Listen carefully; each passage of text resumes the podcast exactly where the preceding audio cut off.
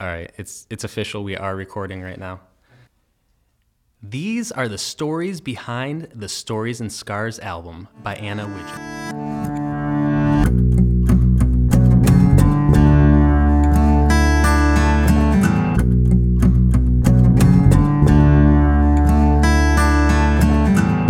Hey, this is Anna. Welcome to episode 7 of the Tell Me Something True podcast. In this episode, I'm interviewed by my friend Chris, who you might also recognize as the voice from the intros. Chris is a multi talented artist, musician, and storyteller. I've valued his thoughtful perspective for as long as I've known him, and perhaps never more than when I was on my long international trip and Chris made a practice of calling to check in on me, asking questions that made me think, and listening patiently as I, an admittedly slow processor, came up with answers in real time. Since then, Chris has started an interview based podcast called Guest Friends, which is available on iTunes, Stitcher, Forms. Also, see links in the show notes. We did this interview in person, and Chris brought his own recording equipment and also directed the interview like the semi professional that he is. So, in addition to being the interview with the best sound quality, this is also the most formal interview of this collection. I hope you enjoy this effect as much as I do. Alright, let's get started. Anna, I know you have a strong attachment to place. So, where were you when you first had the idea for this song? Fill, fill our senses a bit. What were the sounds, the smells, the visuals? Okay. Um, let's see the order in which this comes into my head.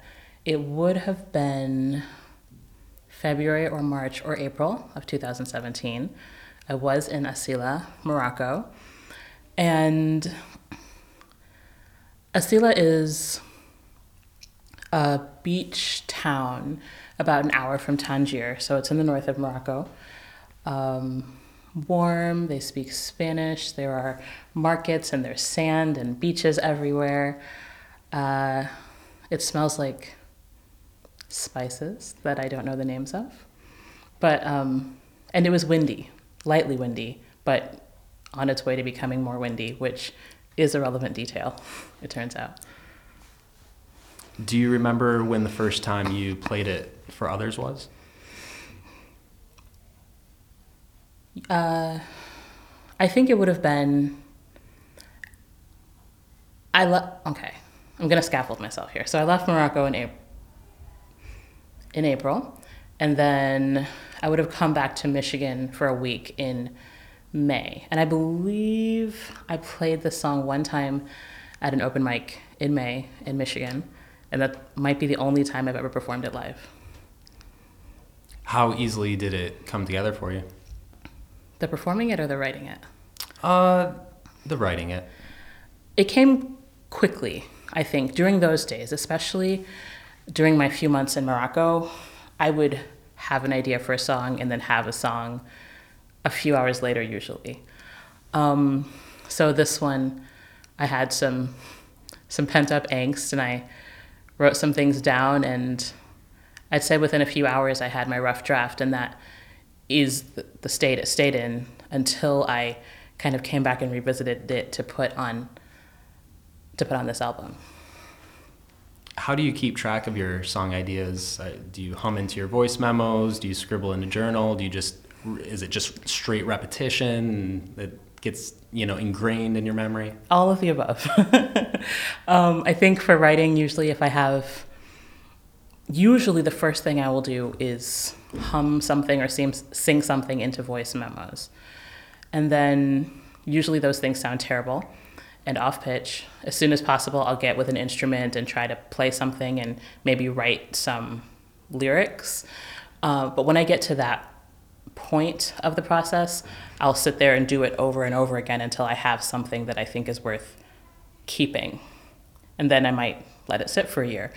But um, in that moment, I'll take a couple hours what how do I want this to sound, what do I want the words to be, but my best um, it'll be preserved in its best form on voice memos because I lose the paper.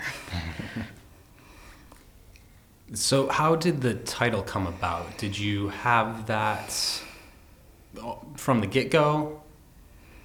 I think this is one of those songs where the song I just made a title out of some words, and the chorus came first. And since I say except when in the chorus, well, okay, so because I say it a lot, that's one reason why I think it was the title, but also except when is the pivotal phrase, at least in the chorus and maybe in the song. So So, I, you know, I was just briefly thinking about except, and you, and you go with the E X C E P. Sorry, let me say that. Except E X C E P T, which means exclusion or excluding, and there could also be the accept as in the A C C E P T, um, to receive, agree, or consent to. Yes. Did you did you think about that at all, or? Um, maybe not so explicitly, but it does work with what was in my head and what was happening. I want to take a look into the lyrics of the song a little bit to see what we can shed some more light on. Okay. So, um, even though you start the song with a chorus, we'll talk about that a little bit later. Uh, but I want to get right into the verses. So, uh, the, the first line in verse one is They asked how I knew I was doing right. Who's the they? Well, this song, so it's they're not all true. First of all, this one is mostly true. There is some poetic license, but this in this particular moment, I would have been. I had just kind of made a major deviation from my travel plans, and I told some of my friends about it and my my parents, and people were pretty skeptical. so I guess that they would be people who uh, love and worry about me back home. Uh, at, at the end of the first verse, uh, you say here, I just came here believing in a dream. yes. All right, so what's the dream? Well, so before I came to Asila, I was in Morocco. I was in a different town in Morocco, which was a smaller beach town about the size of a high school, I mean, population wise. And there was a lot of drama, and things got a little bit, I felt a little claustrophobic, and I heard about Asila. And like, it was pitched to me kind of like if you like Tagazout, you'll like Asila. It's another beach town, but it's better and there's more to do and there are more people and it's close to Spain. And it sounded perfect and wonderful and freeing. And so, and I, I Googled it a little bit, but there's not as much information about it as about most of the other places I traveled to. So I had in my head this idea of all the wonderful things that I would do and see when I got there. So in verse 2, uh, in the middle of verse 2, you, you say you have to make something for yourself in this town. So are you talking about Asila? Asila is this town, yes. Okay. Towards the end uh, of verse 2, you say, well, I get, okay, let me back up. At the beginning of that verse, you reference the they again. So those who care about you and worry about you. Sure, And they, they're asking, what will you do now? yes.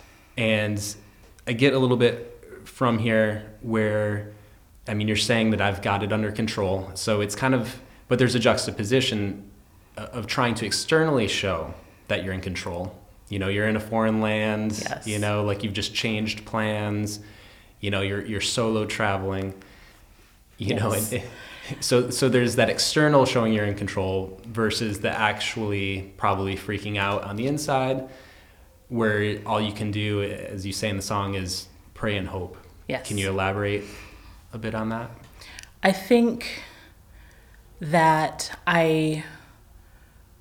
Well, there are two things. One of them is like primarily my concern was not to make people worry about me, um, especially from so far away when there's nothing they could do but worry.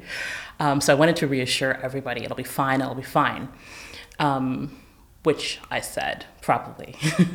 um, but then I am, I mean, I can be cynical, but I, in some ways, I'm very optimistic person. And so I kind of also did believe, like, what's the, well, bad things can happen. But I didn't really believe that terrible things were going to happen to me. And they didn't, for the record. Um, but so part of it is wanting to project this it's okay. Part of it's kind of believing that's okay. But then i did know that i didn't know much of anything. I was not able to google much. I did not have contacts there. I didn't have a lot. I mean i, I decided to make this trip if this change a few weeks before i did it and all the rest of the trip i planned months before i did it. So i felt this kind of juxtaposition internally and thought i would just ignore it until this song came out. So in the bridge, you say, I know that I am living everybody's dream. So, what dream of others were you living in that moment? I think I just, I was referring generally to the solo travel in tropical warm places, and it was February, and I was on a beach, and people told me, This is my dream life. I'm living vicariously. So I did feel like I had a responsibility to have a good time, or at least look like I was having a good time for the people back home, or in my head, or on social media. So, how many of those people did you encourage to do their own trip, or to, to join you, or had some of those people done similar things before? I encourage everyone to do it, although I don't know that I don't really expect that they will. Um, I I didn't seriously encourage anyone to join me. Um, and a few, there are a few people who are travelers who follow, but then a lot of people who like the idea of it. And I want them to like the idea of it because I want them to like it. But, um, you know, sometimes you can't breathe.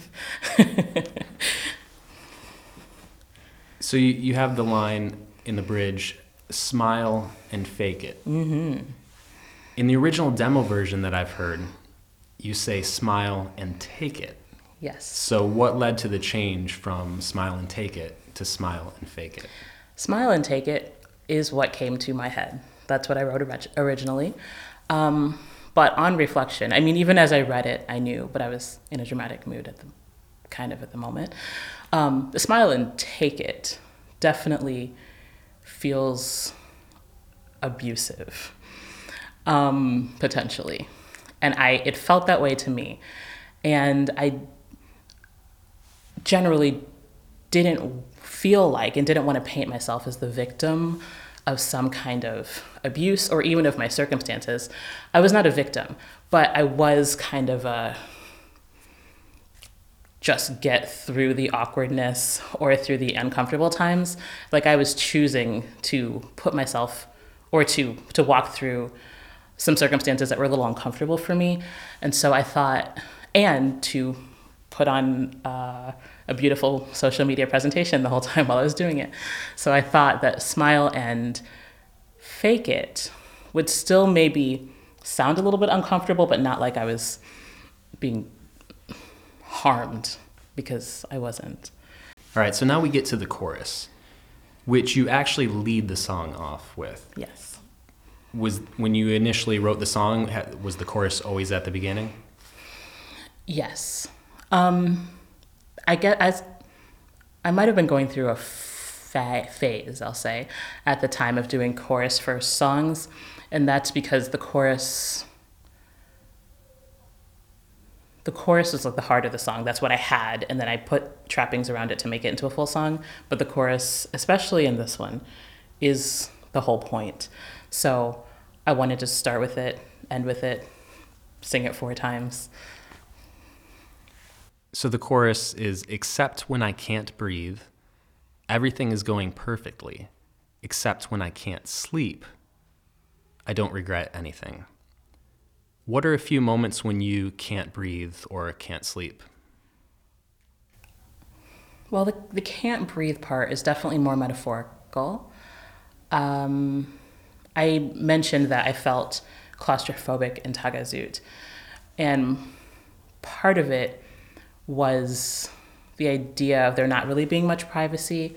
Everybody would know, oh, that's that foreigner, and this is who she had tea with yesterday, and that's what she's doing, and everybody just knew everything um, and was always watching. And Asila was bigger, but I was still that girl who lives in that apartment. Um, and I felt, I don't know if pressures, pressure is not the right word, but something akin to this kind of something heavy on me that's making me take shallower breaths. So uh, when I said except when I can't breathe, it's just that some moments I felt still kind of trapped or not able to fully express myself or be myself um, in the way that I had gotten accustomed doing earlier in the trip, honestly. Uh, except when I can't sleep is was quite literal. I did not sleep very well, um, especially in that place, in that apartment.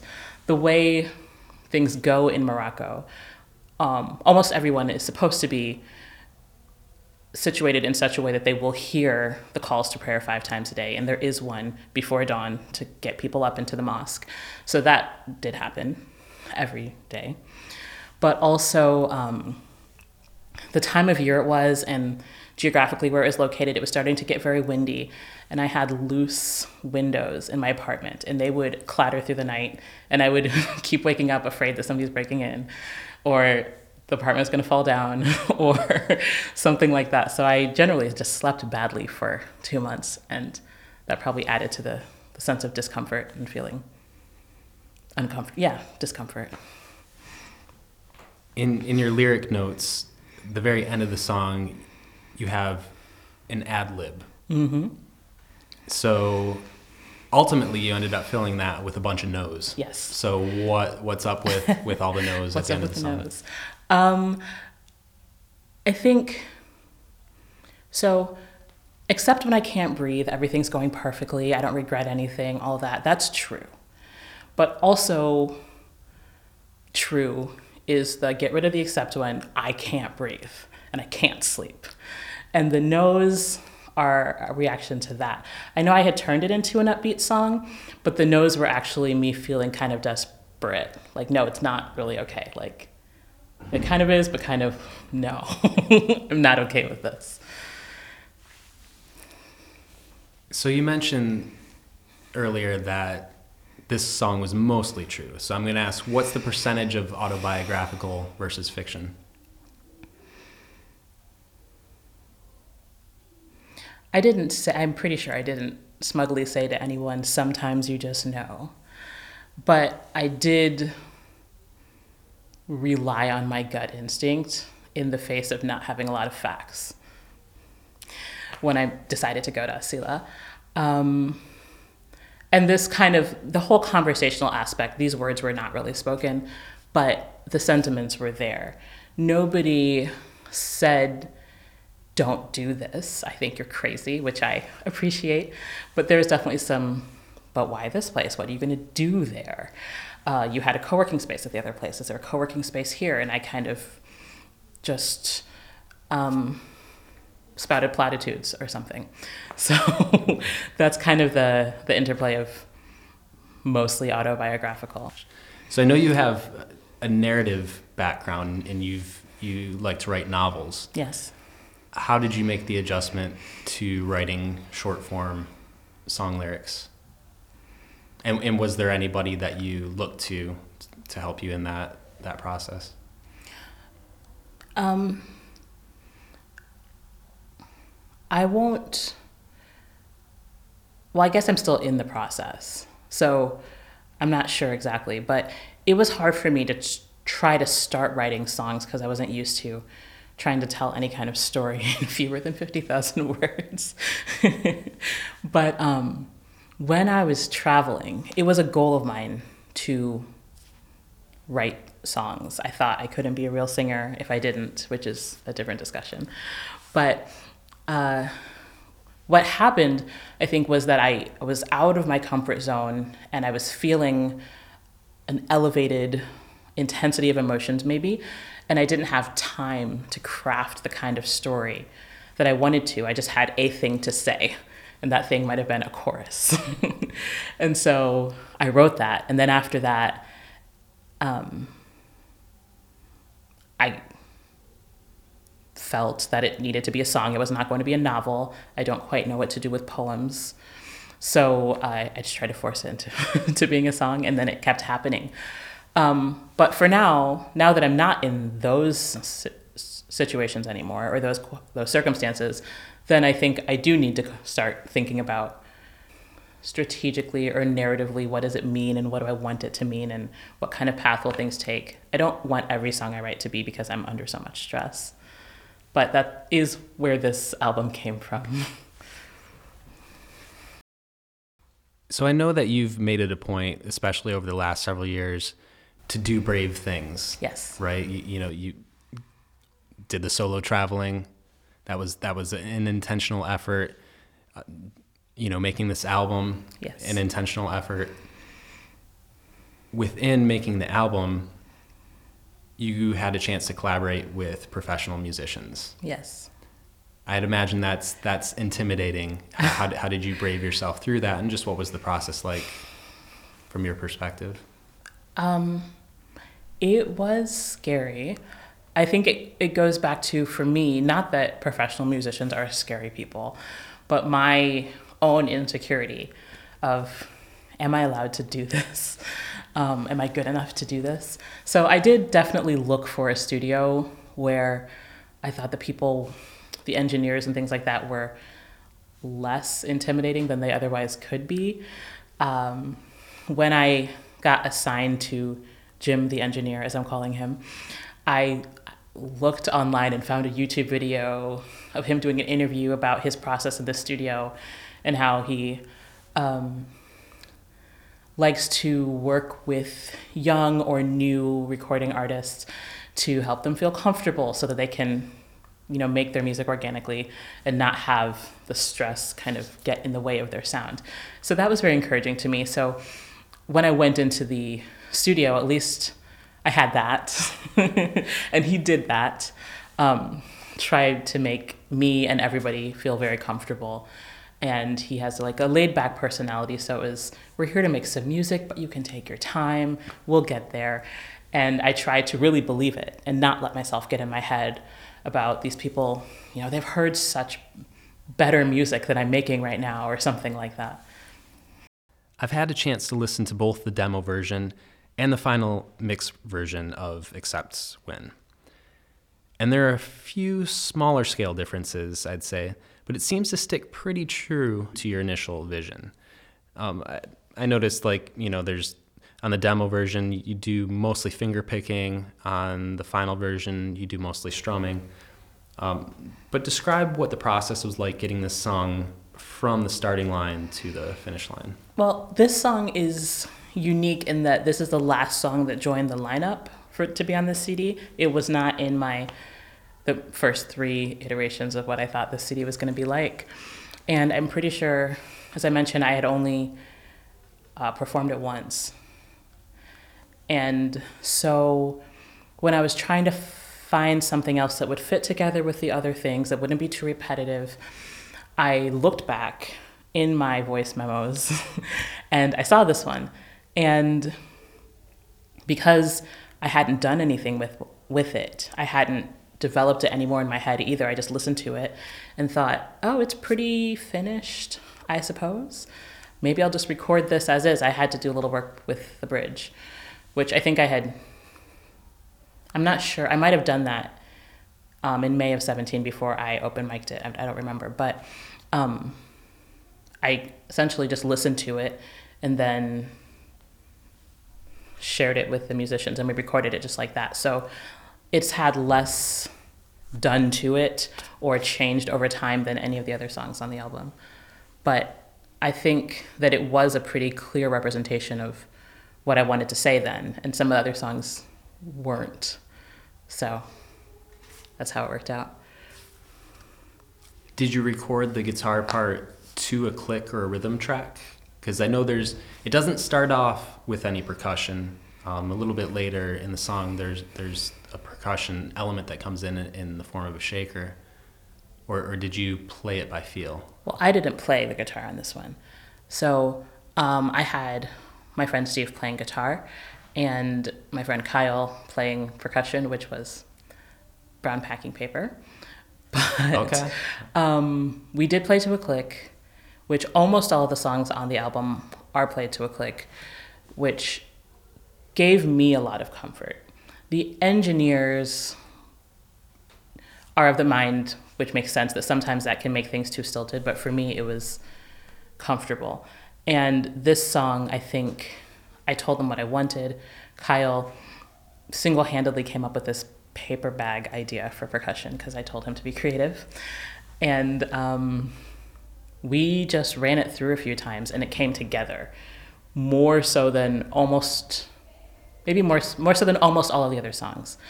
Um, so for a song that I was kind of nervous about putting out there because I was saying things like I'm okay, which I don't say anywhere else on the album, or I'm not okay, it was very easy to make, to pick it up and to give it to the musicians. And we played it together a couple times, and all the takes were pretty good.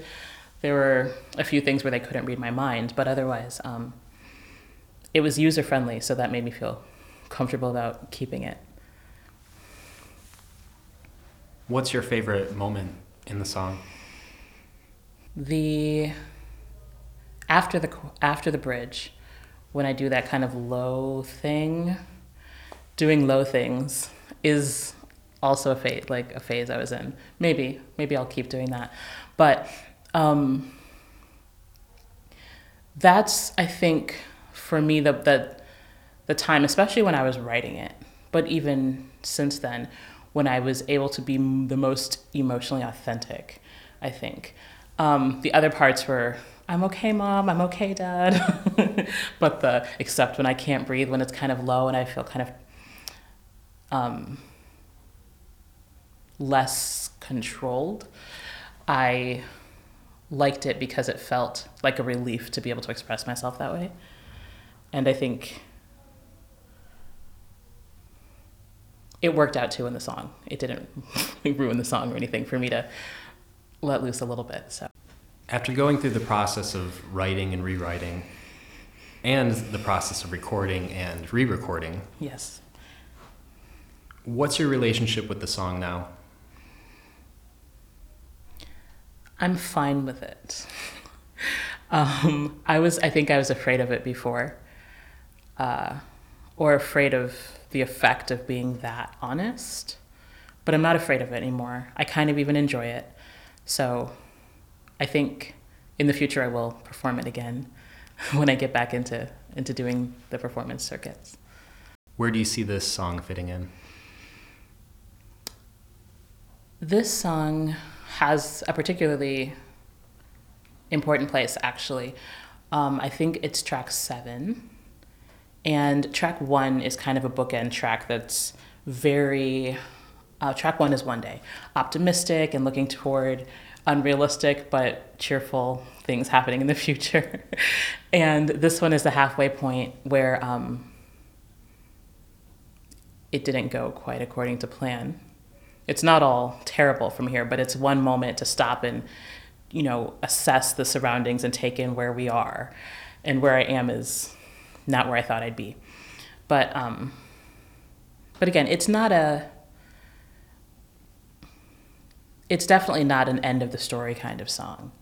So in chapter two, if there are chapters, and there were two of them, maybe part two, um, it starts off on a somewhat more contemplative foot, I'll say. But um, then this, the album goes on from there and ends in a different place. So it's not the end of the story, but it is a, a midway point. And that's it for this episode. Thank you again so much for listening. I'll go ahead and close us out with the song.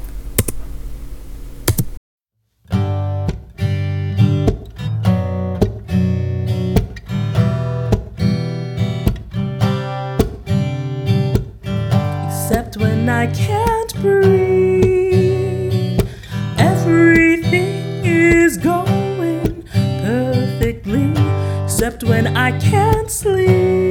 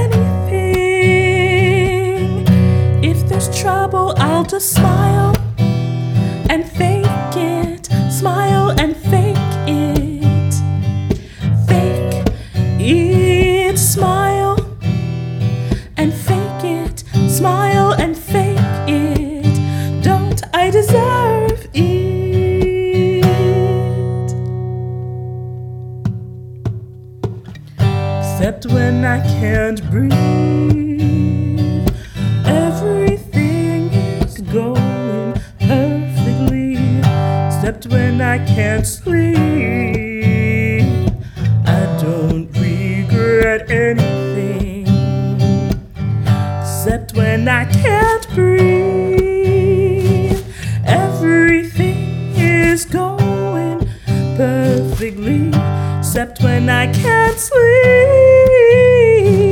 I don't regret